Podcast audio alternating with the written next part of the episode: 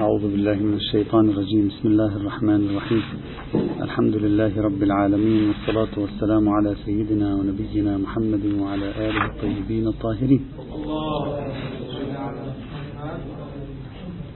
كنا نتكلم في عنوان بين عدم المفسدة ورعاية المصلحة أيهما المعيار في السياسة الشرعية؟ هل لزوم رعاية المصلحة أو يكفي عدم الوقوع في المفسدة؟ ذكرنا بأنه قد يقال بلزوم رعاية المصلحة وعدم الوقوع في بلزوم رعاية المصلحة وعدم كفاية عدم المفسدة. قد تذكر عدة أدلة ذكرنا بالأمس دليلين. وعلقنا على الأول منهما وقلنا بأن الثاني هو دليل جيد يمكن الأخذ به ما لم يرد ما يمنع عنه.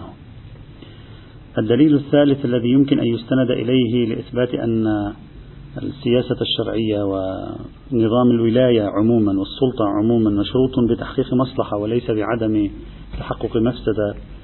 ما ذكره أيضا الشيخ مكارم الشيرازي حفظه الله.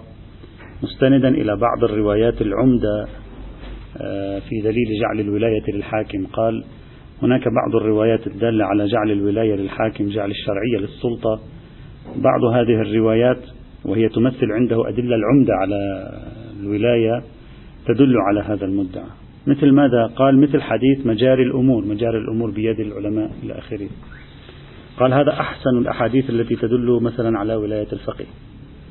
من وجهة نظره هذا أحسن الحديث. أحسن رواية وأفضل رواية دالة في المقام. ويقول هذا الحديث ينادي بأعلى صوته أن مجاري أمور إصلاح المجتمع وإقامة نظام الأمة بيد ولي الأمر. لا أن مجاري الأمور بما يفيد ضرر الأمة بيد ولي الأمر ولا أن مجاري الأمور بما لا يفيد ضررا ولا نفعا هو بيد ولي الأمر. يقول هذه الرواية واضحة في أن المراد بأن مجاري الأمور بيد العلماء يعني أن عليهم أن يجروا الأمور بطريقة ترجع إلى نوع من الصلاح للأمة لا إلى مجرد عدم المفسدة مثلا. يقول وكذلك رواية الحوادث الواقعة. أما الحوادث الواقعة فارجعوا فيها إلى رواة حديثنا. يقول هذه الرواية أيضا تشير إلى الوقائع المهمة في الأمة التي ترتبط بكيان الأمة ترتبط بحياة الأمة ترتبط بسعادة الأمة.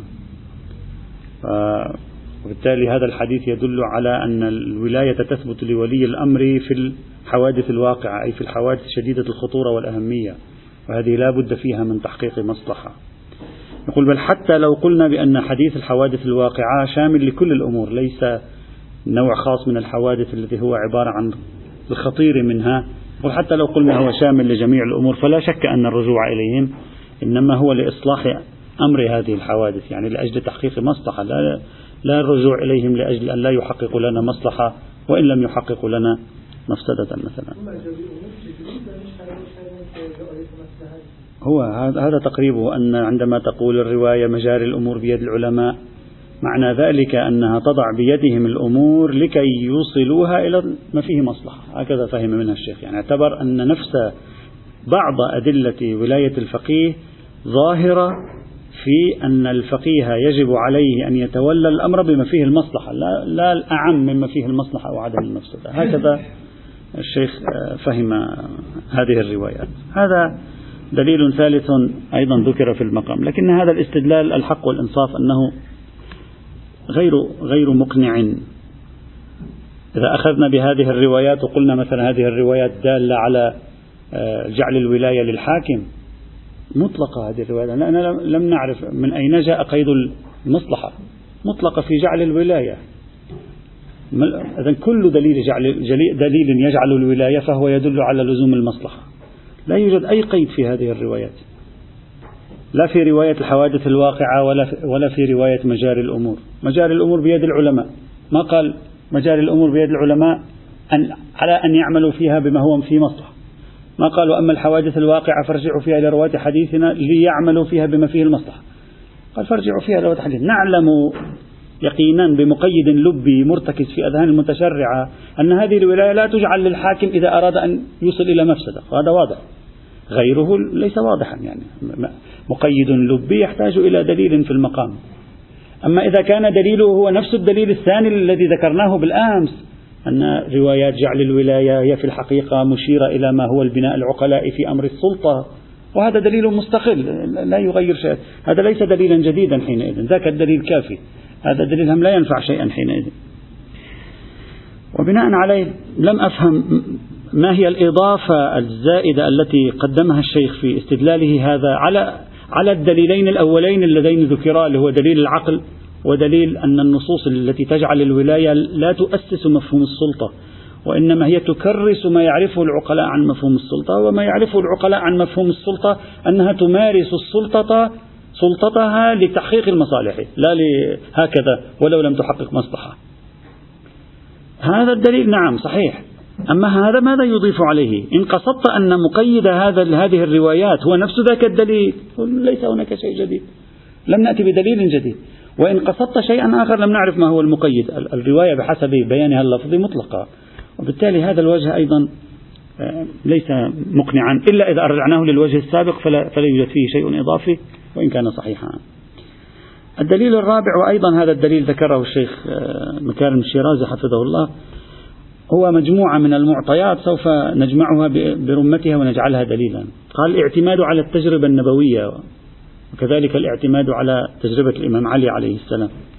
فتجربة النبي صلى الله عليه وعلى آله وسلم وتجربة الإمام علي عليه السلام تؤكد لنا أنه لم يقع منهما إلا ما فيه الصلاح. لا أنه وقع منهما ما ليس فيه صلاح وليس فيه فساد. تجربة النبي والإمام علي عليه السلام تؤكد أن كل السلطات التي يعني استخدموها كل المقررات التي أصدروها كل القوانين التي صدرت منهم كان فيها صلاح للأمة. فهذا يدل على أن عمل الحاكم ينبغي أن تكون بوصلته ما فيه صلاح الأمة. لا أن تكون البوصلة هو الأعم مما فيه صلاح الأمة أو ما ليس فيه فساد الأمة. هذا عنصر وهو التجربة. ثم يقول وتوجد روايات كثيرة تكاد تبلغ حد التواتر. ترشد إلى ضرورة تحصيل المصلحة. مثل آية التمكين الذين إن مكناهم في الأرض أقاموا الصلاة وآتوا الزكاة. ترشد إلى أنه الذي يتمكن في الأرض عليه أن يحقق المصلحة التي هي إقامة الصلاة وإيتاء الزكاة. أيضا ما ورد في نهج البلاغة لا بد للناس من أمير بر أو فاجر يعمل في إمرته المؤمن ويستمتع فيها الكافر. ويبلغ الله فيها الأجل ويجمع به ويجمع به الفيء ويقاتل ويقاتل به العدو وتأمن به السبل ويؤخذ به للضعيف من القوي. كل هذه مصالح. فإذا الأمير هو لأجل تحقيق مصالح. هذه كلها مصالح. كذلك توجيهات الإمام علي لمالك الأشتر كلها مصالح. كذلك ما ورد في حقوق الوالي والرعية كلها أيضا تدل على أن الوالي عليه أن يقوم بما فيه المصالح. الروايات التي تشرح وظيفة الوالي كلها تبين أنه عليه أن يقوم بما فيه المصلحة. وهكذا. فإذا نحن عندنا التجربة وعندنا نصوص. تجربة تجربة النبي صلى الله عليه وسلم وتجربة الإمام علي عليه السلام تؤكد أن المخرجات كلها كانت فيه المصلحة وليس الأعم مما فيه المصلحة وعدم النصر النصوص الكثيرة التي تدل على وظيفة الوالي كلها أيضا توجه الوالي نحو أن يكون في عمله الصلاح. وبالتالي بجمع هاتين إلى بعضهما نستنتج أن السياسة الشرعية وسعة دائرة الحاكمية والولاية فقط في في إطار ما فيه المصلحة، لا الأعم مما فيه المصلحة وما ليس فيه مفسدة. هذا أيضا حاصل استدلاله في هذا المجال، إلا أن هذا الدليل أيضا قابل للمناقشة.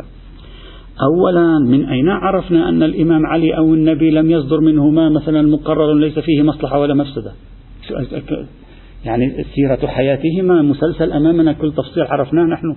من أين نعرف؟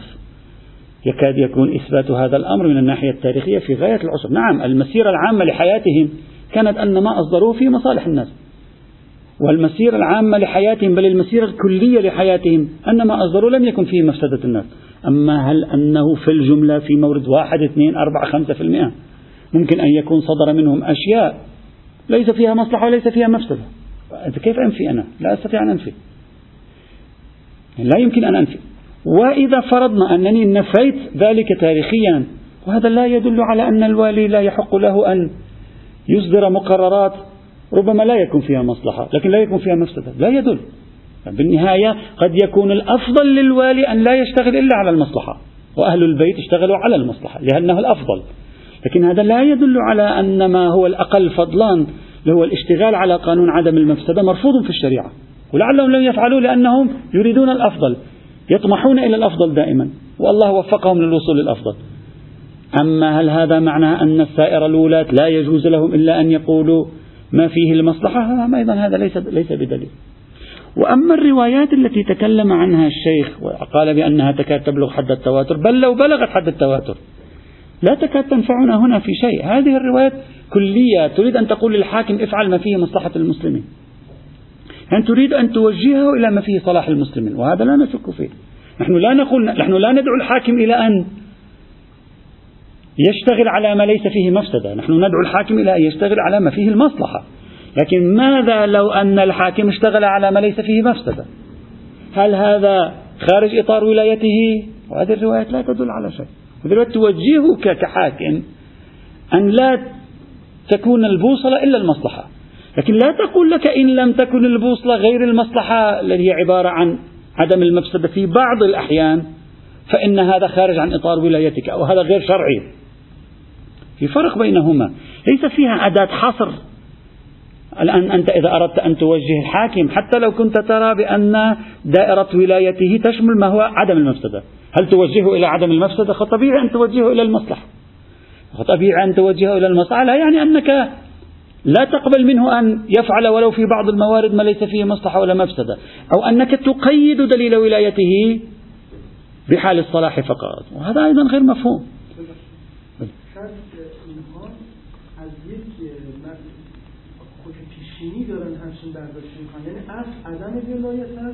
الأصل سيأتي معنا. الأصل دليل آخر. الأصل دليل آخر شيخنا. الآن سيأتي الحديث عن الأصل. كل مفروضنا أن نفس النص الآن يدل على التقييد أو لا. الأصل لا ولاية له. النص يقيد؟ لا.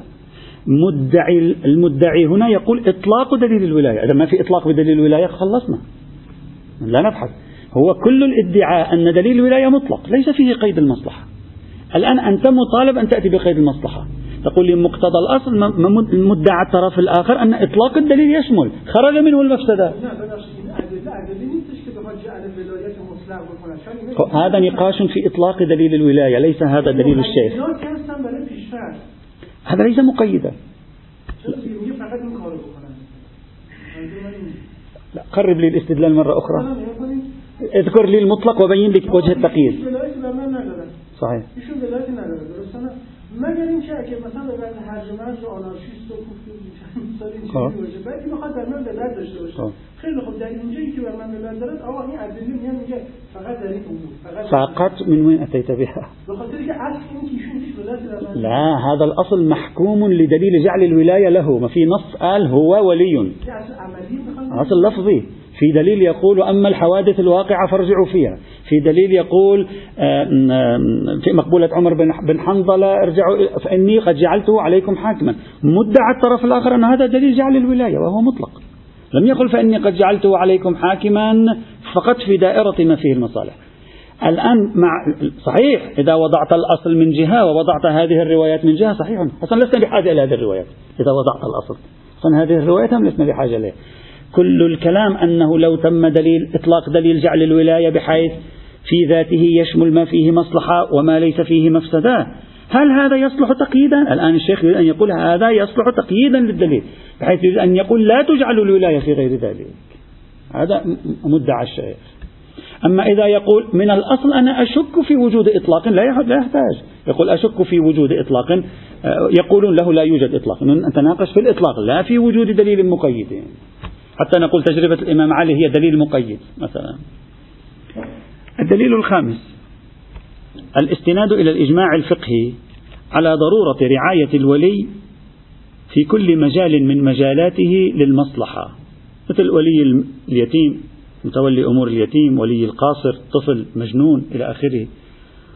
أجمع العلماء على أنه لا بد في كل ولي بحسب مساحته أن يعمل المصلحة فيما ولي عليه. هذا دليل تم الإجماع عليه. وإذا كان كذلك نأتي إلى موضوع بحثنا. هذا مورد ولي فيه شخص على أمة. مقتضى إجماعهم على أن ولي كل شيء عليه أن يعمل بما فيه مصلحة ذلك الشيء أنهم مجمعون هنا على أن ولي الأمر عليه أن يعمل فقط بما فيه المصلحة ولا يكفيه عدم المفسدة. فيكون موضوع بحثنا داخلا في الإجماع. داخلا في الإجماع. يعني أجمعوا على أن ولي كل أمر ولي عليه مشروط أن يعمل على وفق المصلحة. الآن هذا مورد. هذه ولاية المتولى عليه فيها هو الأمة. فيشملها الإجماع القاضي بضرورة رعاية الولي لما فيه المصلحة. وبالتالي نستدل بالإجماع مباشرة نستدل بالإجماع. مباشرة نستدل بالإجماع. هذا الإجماع إذا تم التأكد منه إذا تم أن في إجماع في القضية أو لا نحتاج تتبع لا نريد أن هذا الإجماع إذا تم التأكد منه في باب الولايات الصغرى أي في باب الولاية على القاصرين في باب الولاية على اليتامى وأمثالهم إذا تأكدت منه هناك لا نستطيع أن نتأكد أنهم مجمعون هنا في بحث الولاية العظمى. لا نعرف أصلا لأنهم لم يطرحوا هذه القضية في كتبهم. وكيف أعرف أنهم مجمعون في هذه المسألة على أن ولاية الولي مشروطة بمراعاة المصلحة ودائرة سلطته فقط مقيدة بمراعاة المصلحة؟ لم يبحثوها أصلا. ولو بحثوها كنا رأينا. هم بحثوا دوائر الولايات الصغرى. يتيم والقاصر إلى آخره. لم يتكلموا في الولايات الكبرى وما هي حدود الولاية فيها. القدماء نتكلمها لا المتأخرين المتأخرين. لم يتكلموا. فكيف أعرف أنهم هنا مجمعون؟ لعلهم هنا أصلا لا يجمعون. أصلا لم تكن المطروحة المسألة في كتبهم حتى أدعي أنهم أجمعوا على هذه القضية. حتى لو تأكد أنهم أجمعوا هناك. يلا بس لحظة حتى أكمل الفكرة فقط. إذا أنا لست متأكدا لا أستطيع أن أعرف أنهم أجمعوا. نعم. أستطيع أن أقول أدعي الآن ادعاء إذا أجمعوا هناك فبطريق أولى يجمعون هنا. لا أنهم أنا محرز لإجماعهم هنا. يعني أفترض حيث إنهم أجمعوا هناك في الولايات الصغرى فأنا أستنتج من عندها ما عندي دليل من, من أنهم أجمعوا. أنا أستنتج أن إجماعهم هناك بطريق أولى لو عرضنا عليهم هذه المسألة لأجمعوا فيها. لأن هذه أعظم وأكبر خطرا مثلا ندعي ذلك. نعم إذا هكذا يمكن أن يكون الوجه قريبا. يعني إثبات إجم صغرى إجماعهم في موضوع مسألتنا في غاية الصعوبة لأن المسألة غير مطروحة في كتب القدماء أما استطراق إجماعهم في الولايات الصغرى لإثبات إجماعهم التقديري في الولايات الكبرى بدليل الأولوية هذا معقول. نعم معقول. نتوقعه. نتوقعه جدا أن من يشرط المصلحة في ولاية القاصر يشرط المصلحة في ولاية الأمة بطريق أولى. يعني هذا الإجماع استنتاجي ما عندي دليل عليه في الخارج. أستنتجه إجماع تقديري لو تم. تفضل. آه. آه. عفوا. آه. طيب. إلا أن الكلام كل الكلام لو سلمنا إجماعهم في فيما يتعلق بولاية اليتيم وغضضنا وقلنا أصلا إجماعهم منعقد حتى على ما هو أوسع من ذلك. حتى على الولاية العظمى منعقد. هذا الإجماع لا وجه لحجيته لأن هذا الإجماع قد طرحوا فيه أدلة واستندوا فيه إلى وجوه تقدم بعضها وسيأتي بعضها الآخر. وبالتالي إن لم نقل نجزم بمدركيته محتمل المدركية. فلا وجه للجزم بكاشفيته. يوجد أدلة قرآنية فيه الآن سنذكرها. فلعل مستندهم فيما أجمعوا عليه هو تلك الأدلة القرآنية. فإذا أنت ناقشت تلك الأدلة القرآنية إجماعهم في حد نفسه لا يصلح دليلا مستقلا يمكن أن يثبت شيئا في المقام. حتى لو سلمنا أنهم أجمعوا إما مباشرة أو بتوسط هذا قياس الأولوية مثلا. الإجماع أيضا أو الشهرة من الصعب الاستناد إليهما في موضوعنا. الدليل السادس الاستناد إلى الأصل العدمي. الخامس أو السادس؟ السادس السادس. الدليل السادس الاستناد إلى الأصل العدمي. نقول الأصل عدم ولاية أحد على أحد. المتيقن خروج حال مراعاة المصلحة. هذا تيقنا من أن الولاية في حال مراعاة المصلحة ثابتة. عدم المفسدة نشك. لأننا عم نبحث فيه الآن. نشك. لو كنا نعلم ما كنا بحثنا فيه. فنحن الآن نبحث فيه. فنشك. فنقول يبقى على مقتضى الأصل العدمي إلا إذا جاء دليل. وعليه مقتضى الأصل عدم ثبوت الولاية خرج منه حال مراعاة المصلحة يبقى حال عدم المفسدة تحت مجرى الأصل العدمي وبالتالي لا ولاية. يعني لا ولاية لولي الأمر في دائرة نشاطه في السياسة الشرعية الذي ليس فيه مصلحة ولا مفسدة. هذا مقتضى الأصل العدمي. في هذه الحال. وهذا الأصل العدمي مقدم على أصل البراءة. لأنك لا تستطيع أن تقول لي الحاكم بعد أن جعلت له الولاية يشك هل يجوز لي أن أمارس سلطتي فيما لا مفسدة فيه أو لا. والأصل البراءة. فإذا يجوز لي أن أمارس سلطتي فيما لا مفسدة فيه. وبالتالي يثبت أن ما لا مفسدة فيه داخل ضمن إطار سلطتي. لا. فإن الأصل العدمي هنا حاكم على أصالة البراءة لأن الأصل العدمي يحدد مساحة الولاية وتحديد مساحة الولاية مقدم على تحديد السلوك الحاكم بعد أن جعلت له الولاية. يعني هو يسلك ويمارس السلطة في ضوء ما ثبت له بدليل الولاية لا أنه يمارس السلطة ويجري أصالة البراءة خارج إطار ما ثبت له بدليل الولاية. فالأصل العدمي هنا مقدم على أصالة البراءة في فعل الحاكم وبالتالي نقول لا ولاية له في غير حال مراعاة المصلحة.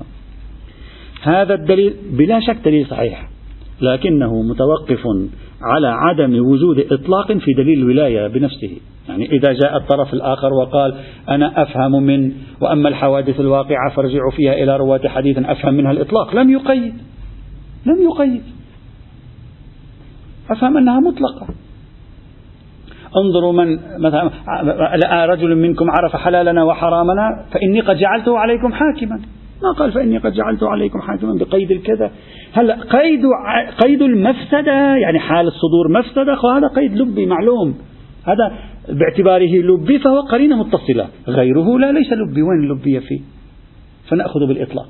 فإذا قال لك بأن الإطلاق اللفظي منعقد في هذه الحال لا تستطيع أن تواجهه بالأصل العدمي. فمحل التنازع حينئذ سوف ينقلب في نفس أدلة الولاية. هل يوجد فيها إطلاق أو لا يوجد فيها إطلاق؟ وليس في الأصل العدمي وإلا مقتضى الأصل العدمي صحيح في مثل هذه الحال. هذا الدليل السادس. الدليل السابع. أن نستند إلى فحوى النص القرآني يعني الأولوية. وما يؤيد هذا النص في موضوع مال اليتيم. وهذا النص هو أهم دليل عند فقهاء المسلمين في اشتراط مراعاة المصلحة في عمل ولي الأمر في عمل الولي. يعني هذا هو حجر الزاوية في باب الولاية عموما. صحيح هو في اليتيم لكن بدأ يتفرع يعني يتفرع من اليتيم إلى ما هو أوسع منه كما يظهر بمراجعة الأبحاث الفقهية. ما هو هذا الدليل؟ الآية 152 من سورة الأنعام. ونفس الآية نفس المقطع يعني نفس هذه الجملة التي سنذكرها موجودة بعينها في سورة الإسراء الآية 34 قال تعالى ولا تقربوا مال اليتيم إلا بالتي هي أحسن. لم يقل إلا بالحسنى أو إلا بالتي لا سوء فيها. قال إلا بالتي هي أحسن. وهذه الأحسنية لا شك أنها تقتضي مراعاة المصلحة لأن الشيء الذي لا مفسدة فيه ولا مصلحة فيه ليس بأحسن. وإن لم يكن سيئا لكنه لا لا يسمى في العرف أنه أحسن. وبالتالي هذه الآية توجه تقول أي تصرف في مال اليتيم؟ عليك فيه أن تراعي ما هو أحسن وما هو أحسن لا يمكن تعقله إلا مع مبدأ المصلحة. وحيث أن هذا وارد في مال اليتيم فتستطيع أنت أن تسريه إلى باب الولايات بأجمعها بنفس النكتة وبنفس اللحاظ. طيب. يعني نكتة الولاية. يعني أن على الآن هذا نحن نقرر الدليل الآن. يعني أن على الإنسان فيما ولي عليه أن لا يتصرف إلا بما هو أحسن. وإذا كان الأمر كذلك في مال يتيم واحد فكيف بحال الأمة بأكملها مرة نسوي مجلس عزة فكيف في أيتام آل محمد مثلا؟ حتى لا نسوي حالة عاطفية يعني. بعدين واحد لك لا أكثر مثلا. لا إذا يتيم واحد هكذا فكيف بهذه الأمة؟ هذه الأمة المرحومة المسكينة. يتيم واحد تشدد في أمره القرآن وقال إلا بالتي هي أحسن. كل هذه الأمة يعني لا يتشدد فيها بطريقة أو لا يتشدد فيها. يقول ولا تقربوا مقدرات هذه الأمة إلا بالتي هي أحسن. فإذا أردتم أن تمارسوا فعلا فيها يجب أن يكون بالتي هي أحسن. نعم نعم. يعني هكذا تقريب الاستدلال. لا لا هم هم بحثوا في قضية مال اليتيم وقالوا بنفس النكتة أموال القصر ثم أيضا بدأوا يسروها إلى بحث النكاح في إذن الولي إذن الولي على البكر أو على الصغير حتى. يعني بدأت تتسرى هكذا يعني لأنهم اعتبروا نفس النكتة. شخص قاصر وأنت متول لأمره لا يستطيع بنفسه أن يدير أمره أنت تحتاج أن تتولى أمره. نفس النكتة سروها إلى مطلق القاصر. نفس النكتة رجعوا صاروا إلى مطلق القاصر في الأمور المالية. ثم هي أيضا رجعوا بحثوها مرة ثانية في كتاب النكاح في باب أولياء العقد بنفسها. فقالوا النكتة واحدة. الآن صاحب الدليل هنا إذا أراد أن يستفيد من بحثنا هنا إما يقول نفس النكتة أن تجري أو يقول الأولوية. فهذا تقريب الاستدلال حينئذ بالآية الكريمة. هذه الآية القرآنية مشكلة الاستدلال فيها حتى في موضوع البحث. مشكلة الاستدلال فيها في موضوع البحث عند متأخري العلماء الذين رفضوا فكرة لزوم مراعاة الغبطة والمصلحة. قلنا بأن متأخري العلماء خاصة بعد عصر الشيخ الأنصاري رفضوا شرطية المصلحة. ماذا فعلوا مع هذه الآية؟ أشكلوا. ومن أبرزهم سيد الخوئي هنا. قالوا لا تنفع هذه الآية في موضوع بحثنا. حتى في في أي موضوع يعني حتى في مال اليتيمة يعني حتى في مال اليتيمة من وذكروا وجوها كثير منها قابلة للرد لا حاجة إلى أن نطيل فيها. وأحد الوجوه المهمة عندهم هي هذه. قالوا هذه الآية تقول ولا تقربوا مال اليتيم إلا بالتي هي أحسن. ما قالت أيها الولي لا تقرب مال اليتيم إلا بالتي هي أحسن. صحيح؟ ما قالت أيها الولي. خطاب للأمة خطاب لجميع المسلمين لجميع المكلفين. أيها المكلفون جميعا لا تقربوا مال اليتيم إلا بالتي هي أحسن. هذا واضح؟ إذا فيها إطلاق أو ليس فيها إطلاق؟ فيها إطلاق. ممتاز. الآن جاءت أدلة جعل الولاية للأب. جاءت أدلة جعل الولاية للجد. جاءت أدلة جعل الولاية للوصي. إلى آخره. للحاكم على مال اليتيم. جاءت الأدلة. الأدلة ماذا قالت؟ أنت وليه في التصرف في أمواله. الآن النسبة بينهما ما هي؟ الآن تلك تقول لا يجوز التصرف إلا بالتي هي أحسن لجميع الناس. هذه جاءت قالت إلا لا يجوز التصرف إلا بالتي هي أحسن. هذه قالت جعلت لك الولاية مطلقا. مفروض أن في إطلاق في دليل الولاية. يعني معتبرين أن إطلاق دليل الولاية بديهي. جعلت لك الولاية عليه. هذا دليل الولاية. يقول لك بإطلاقه لك الولاية على التصرف في أمواله بمصلحة أو بعدم مفسدة. ذاك يقول أيها المسلمون جميعا ليس لكم التصرف في أمواله إلا بمصلحة. هذا يخصص ذاك. لتصبح النتيجة هكذا. أيها المسلمون جميعا لا يجوز لكم التصرف في أموال اليتيم إلا بما فيه المصلحة إلا الولي. فقد جعلنا له الولاية المطلقة على التصرف في أموال اليتيم وإطلاق دليل الولاية يوجب صحة تصرفه فيما هو فيه مصلحة وما ليس فيه مفسدة هذه آه، فنتنشتاين يقول بازي زبانيل لعبة الألفاظ هذه لعبة الدوائر الآن يعني هذه تحتاج إلى تفتق عقل حتى يجي يتصور الإطلاق هناك ثم يتصور واحد ثاني هنا ثم يحاول أن. يعني هذا تخصيص من وراء الظهر يعني ليس بالم... لا يلتفت إليه الإنسان للوهلة الأولى. صحيح أو لا؟ أسمى للوهلة الأولى أنت تظن أن الخطاب أصلا موجه للأولياء. ما يأتي في بالك أن الخطاب ليس موجها للأولياء موجه لعموم المسلمين. ثم بعد ذلك دليل الولاية قيد هذا الخطاب. وحيث إن دليل الولاية مطلق لحال عدم المفسدة فيقيده. هذه التقريب الذي أفادوه وكرسه السيد الخوئي لا لا هذا إشكالهم على أصل الاستدلال بالآية على أن من هو ولي يجب أن يراعي المصلحة.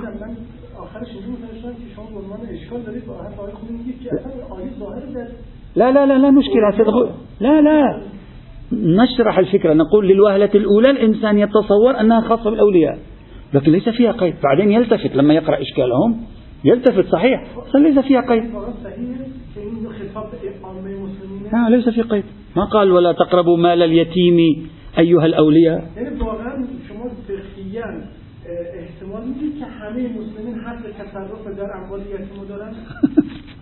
الآن سنة نعم. نعم. يعني لا يقول هذا غير جعل الولاية شيخنا يقول ممكن سائر المسلمين ممن لم يجعل لهم ولاية لا يجوز لهم أن يتصرفوا في اترك أنه جعل له الولاية. لأن بس تقول شيخنا جعلت ولاية لزيد على إكس من الأشياء مفهوم الولاية له دلالتان. دلالة إيجابية ودلالة سلبية كما درسنا في المكاسب في بحث ولاية الفقيه في له حيثية إيجابية حيثية سلبية. لما يأتي دليل يقول زيد ولي عمرو حيثيته الإيجابية له التصرف في عمرو. أما حيثيته السلبية ما معنى دليل الولاية؟ أن غيره ليس له التصرف. وهو إذا كان غيره له التصرف فما فائدة ولايته؟ فإذا غيره له التصرف بدون إذنه فما فائدة جعل الولاية له؟ لا معنى لجعل الولاية.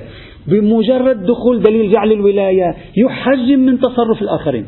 إذا أوليا أقول لا تقربوا مال اليتيم إلا بالتي هي أحسن. يساوي كل المسلمين لا يجوز لكم التصرف في أموال اليتامى إلا بما هو أصلح. ثم بعد ذلك جاء دليل جعل الولاية. أخرج تصرفات سائر المسلمين في حال وجود الولي في حال وجوده في حال وجوده. قال بعد أنتم لا تستطيعون أن تتصرفوا. طيب أفرض عدم الولي. لا يوجد لا يوجد لا عدول المؤمنين ولا يوجد حاكم شرعي ولا يوجد آب جاد ولا يوجد عم ولا يوجد أحد. رجع خطاب ولا تقربوا مال اليتيم إلا بالتي أحسن رغم أنه لا يوجد ولي على هذا اليتيم.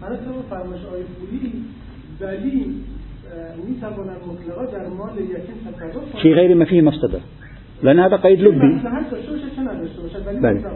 در حال همه مسلمین هم میتونن به رعایت مسئله در مال این یتیم تصرف لا بالعكس لا لا. قلت قلت لكم الآن. تصوروا الآن الآية بدون دليل جعل الولاية. بدون أي الوصي أو الحاكم أو أي شيء أي ولي. طيب. تصوروها بدون دليل جعل الولاية تدل على أنه لا يجوز الاقتراب من مال اليتيم لأي أحد ليس لأولياء أو للأوصياء أو لمن هو متولي أمره. في أي أحد إلا بالتي هي أحسن. صحيح؟ وهذا نسلم. نعم نعم. الآن جاء دليل الولاية جعل الولاية. دليل جعل الولاية حيثية إيجابية ولا حيثية سلبية؟ الآن في حيثيته السلبية ماذا يريد أن يقول؟ أنت المتولي فليس لأحد التصرف مطلقا إلا بإذنك. توقف الدليل. الآن للسبب من الأسباب لا يوجد ولي. سبب خاص عاد دليل ولا تقربوا مال اليتيم. فدليل ولا تقربوا مال اليتيم بطبعه كلي إلا إذا جعلت الولاية وبعد أن تجعل الولاية يأتي دليل الإطلاق يشمل حال عدم المفسدة هذا تقريب السيد الخوي. أه. لا لأن أكثر من أي ناحية تقصدون؟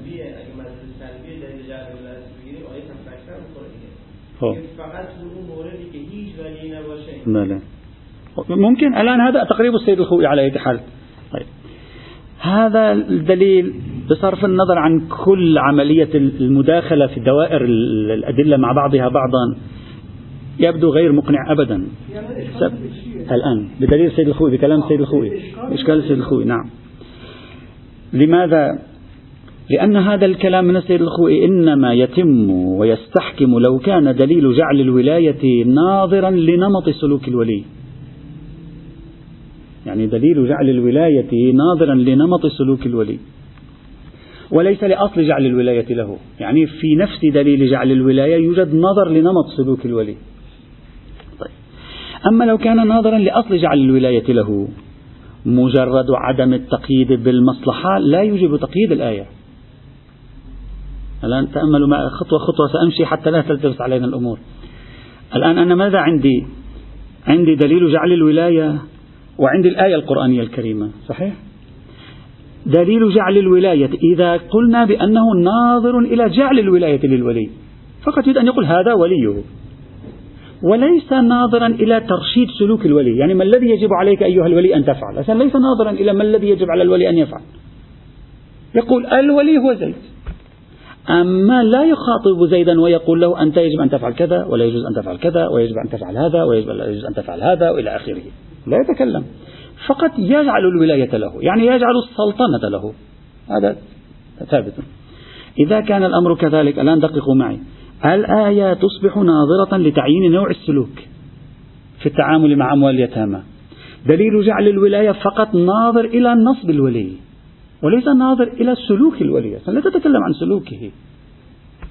إذا كان الأمر كذا من الحاكم على الثاني؟ لا أترك المعايير المربعات المتداخلة. أنا نتبع نظرة عرفية.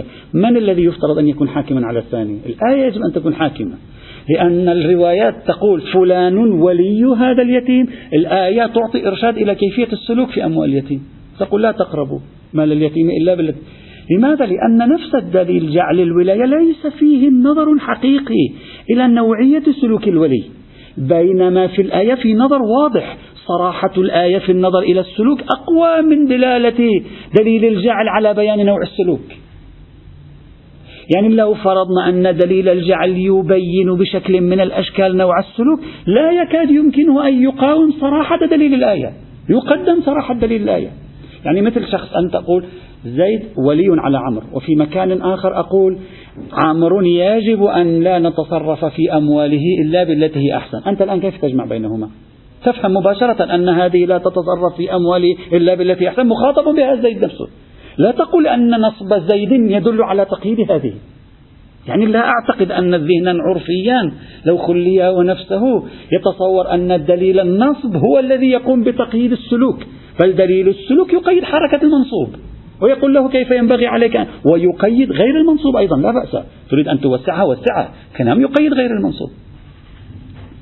إذا لاحظوا معي بنظرة عرفية بين دليل ناظر إلى تعيين السلوك تجاه أموال اليتامى. سواء للولاة أو لغير الولاة كليا. ودليل ليس ناظرا إلى تعيين نوع السلوك إنما ناظر إلى جعل الولاية لشخص على هذه الأموال. أيهما الذي يجب أن يقيد الآخر في موضوع بحثنا في موضوع عدم المفسدة؟ الذي هو بصدد تعيين نوع السلوك صريح في تعيين نوع السلوك أو ذاك الذي تعيين نوع السلوك فيه ليس سوى سكوت. هذا فيه الصراحة. هذا الذي بالنظر العرفي يفهم على أنه مفسر لنوع سلوك الولي. ولذلك في أذهاننا الآن ماذا جرى قال لا يعقل ذلك. إذا كانت الآية تقول ولا تقربوا مال اليتيم إلا بالتي هي أحسن ثم بعد ذلك تخرج الأولياء. إذا عن من تتكلم الآية؟ وأشكالكم في محله. هذا معناه أنكم عندما سمعتم الآية ارتكز في ذهنكم أنها يجب أن تخاطب الولي وإلا إذا ما كان يجب أن تخاطب الولي تصبح بلا معنى. وليس ذلك إلا لأن الآية ناظرة إلى تعيين نوع السلوك بينما أدلة النصب ناظرة إلى أصل جعل الولاية. ولا يمكن لتلك أنت أن, أن, أن تحكم على هذه. بل هذه هي التي تحكم على سلوك الولي حينئذ. فالأصح في المقاربة العرفية في الجمع بين دليل النصب وبين آية من هذا النوع في موضوع بحثنا نقول أصح. في موضوع بحثنا أن هذه الآية مقدمة في الفهم العرفي على أدلة النصب تلك. وبالتالي يصح الإشكال الذي ذكرتموه حينئذ. فإذا هذه الآية حتى تدل على لزوم مراعاة المصلحة. ولا تفيد فقط مجرد عن تدل أين؟ تدل في اليتامى. ها نتكلم بعد. ما انتقلنا إلى موضوعنا. في اليتامى حتى الآن تدل. وهي أقرب إلى الدلالة. لا أريد أن أقول ناظر للأولياء أصلا لست بحاجة. لكن دخول الأولياء فيها مما لا ينبغي أن يشك فيه. نعم. وهي الناظرة إلى تحديد نوع السلوك ومجرد مجيء دليل الولاية لا يريد أن يقول لي أنواع السلوك التي حددت من قبل احذفها. أبدا. تقول أنت ولي فيذهب هذا الولي فيستمع إلى النصوص التي تدل على نوعية السلوك فيرى هذه الآية فيعرف ما السلوك الذي يجب عليه أن يفعله في دليل في التعامل مع أموال اليتامى. وهذا هو النظر العرفي. لا التعامل بالطريقة التي طرحت من قبل بعض المتأخرين من أمثال السيد الخوئي. هلا إذا هذه المشكلة تم تخطيها.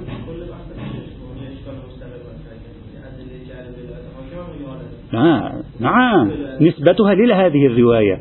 ما نحن مشكلة هذا الذي تفضل به الشيخ قبل قليل. مشكلتنا أننا هل نملك دليل على شرط المصلحة؟ يقيد ذلك الإطلاق. هذا إطلاق سكوتي. هذا دليل يتكلم يحدد السلوك. لا لا. نعم. لا. لذلك أنا تعمدت أن أقول شيخنا هذا في مقام النصب. سكوته هو الذي يفهمني الشمول لعدم المفسدة. ذاك في مقام تحليل السكوت. تصريحه هو الذي يفهمني أنني في مقام شرطية المصلحة. هذا يقدم على هذا. لا ليس ليس ليس ليس في مقام البيان. في مقام بيان النصب فسكوته من باب السكوت. أقول مثلا يشمل عدم المفسدة. أما ذاك في مقام الإفصاح عن طريقة السلوك. هذا الذي قلت لذلك قلت هذا أصرح وهذا إذا فيه دلالة فدلالة سكوتية. لا يمكن لهذه الدلالة السكوتية أن تواجه نصا في, في تعيين السلوك. لأن نص جعل الولاية أولا وبالذات يجعل الولي ثانيا وبالعرض يحدد السلوك. أما الآية القرآنية الكريمة ثانيا وبالعرض تحدد الولي إذا حددته أولا وبالذات تحدد السلوك. فالمقاربة العرفية بينهما أن نقول هذه المحكمة في تحديد السلوك وهذه المحكمة في تحديد المنصوب للولاية هذه هي الفكرة. همین که ناظر بر اون نوعیت سلوک داره میگه اونم جهلش همین کافیه ولی اون سراحتش بیشتر باشه. خب همینه. خب اصلا یه چیزی گفتید که اون اطلاق سکوتی این سراحته خب. این اصلا لازم نیست وارد این فضا بشیم. من میگم حتی اگر اون اطلاق شمولی یعنی با لفظ هم باشه ولی چون این نظارت بر اونجا شاید لا اذا كانت في لفظ هناك لا نستطيع. نمی‌تونیم إذا صرح قال جعلتك وليا على أموال يتامى تتصرف في أموالهم ولو بدون مصلحة بشرط أن لا مفسدة لا صعبة تصبح القضية. تصبح عندي تعارض مستحكم علي أن أحل بطريقة أخرى. يعني إذا في عندي الشمولية مصرحة ليس محض عدم الكلام في الموضوع. إذا عندي محض السكوت حال النصب. محض السكوت حال النصب يجعل تلك أقوى منها. أما لو لا صرح. صرح يعني تصدى لبيان نوعية السلوك أيضا. ما هو لما يقول لي أنا نصبت زيدا لكي يمارس سلطته في مورد المصلحة وغي وعدم المفسدة؟ يعني حدد نوعية السلوك أيضا. تستحكم التعارض حينئذ. هلا نذهب نحله. هل نقدم النص القرآني أو نقدم هذه مثلا؟ لذلك مثلا سيد محمد تقي القمي رحمة الله تعالى عليه يعتبر أنه إذا في إذا في روايات يأتي في بعض الروايات إذا في روايات تدل على كفاية عدم المفسدة فتعارض هذه الآية. في باب أموال اليتامى يتكلم. فتعارض هذه الآية تطرح لأنها زخرف.